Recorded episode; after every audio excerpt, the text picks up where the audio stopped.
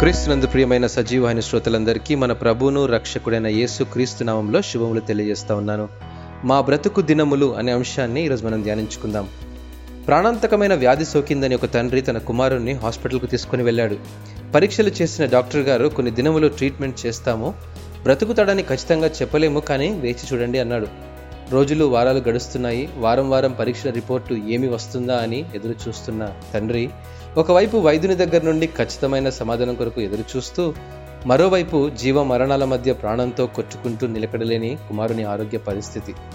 నిరాశ బాధతో అనుదినం పోరాడుతూ ఎదురుచూపులో సహనాన్ని కోల్పోయిన పరిస్థితి కనబడుతుంది. ఇటువంటి పరిస్థితులు భరించాలంటే చాలా కష్టం కదా. మరణం మనల్ని వేరు చేయడానికి ముందు వారాలు నెలలు సంవత్సరాలు లేక దశాబ్దాలు మనకుంటాయా? వ్యాధులు ఆరోగ్య పరీక్షలు వంటివి ఉన్నా లేకపోయినా మనం ఒకనాడు మరణించాల్సిందే.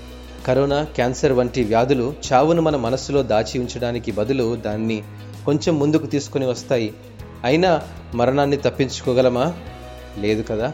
మరణం గురించిన దుఃఖకరమైన జ్ఞాపకాలను ఎదుర్కొన్నప్పుడు మోషే చేసిన ప్రార్థన మన జీవితాలు గడ్డి వలె ఎండిపోయిన దేవుని వద్ద మనకు శాశ్వత నివాస స్థలం ఉందని తొంభయో కీర్తనలు వివరించాడు. జ్ఞానవంతమైన నిర్ణయాలు తీసుకునేలా మా దినములు లెక్కించుటకు మాకు నేర్పుము అని మోసే వలె మనం దేవుణ్ణి అడగవచ్చు. నేనంటాను నిజమైన మరణం అంటే ప్రాణం కోల్పోవడం కాదు ధైర్యాన్ని కోల్పోవడం. దేవుడు లెక్కించేదిగా ఉండేలా మన చేతి పనిని చేయడం ద్వారా మన కొద్ది దినములను ఫలవంతంగా చేయవచ్చు. ఎంతకాలం బ్రతుకుతామో తెలియకపోయినా క్షణమాత్రముండు మన జీవితాలు శాశ్వతంగా నిలిచే దేవునిపై విశ్వాసం ఉంచగలిగితే మన బ్రతికే దినములన్నీ సంతోషభరితంగా ఉంటాయి. అటు అనుభవం ప్రభు మనందరికీ దయచేయనుగాక. ఆమెన్.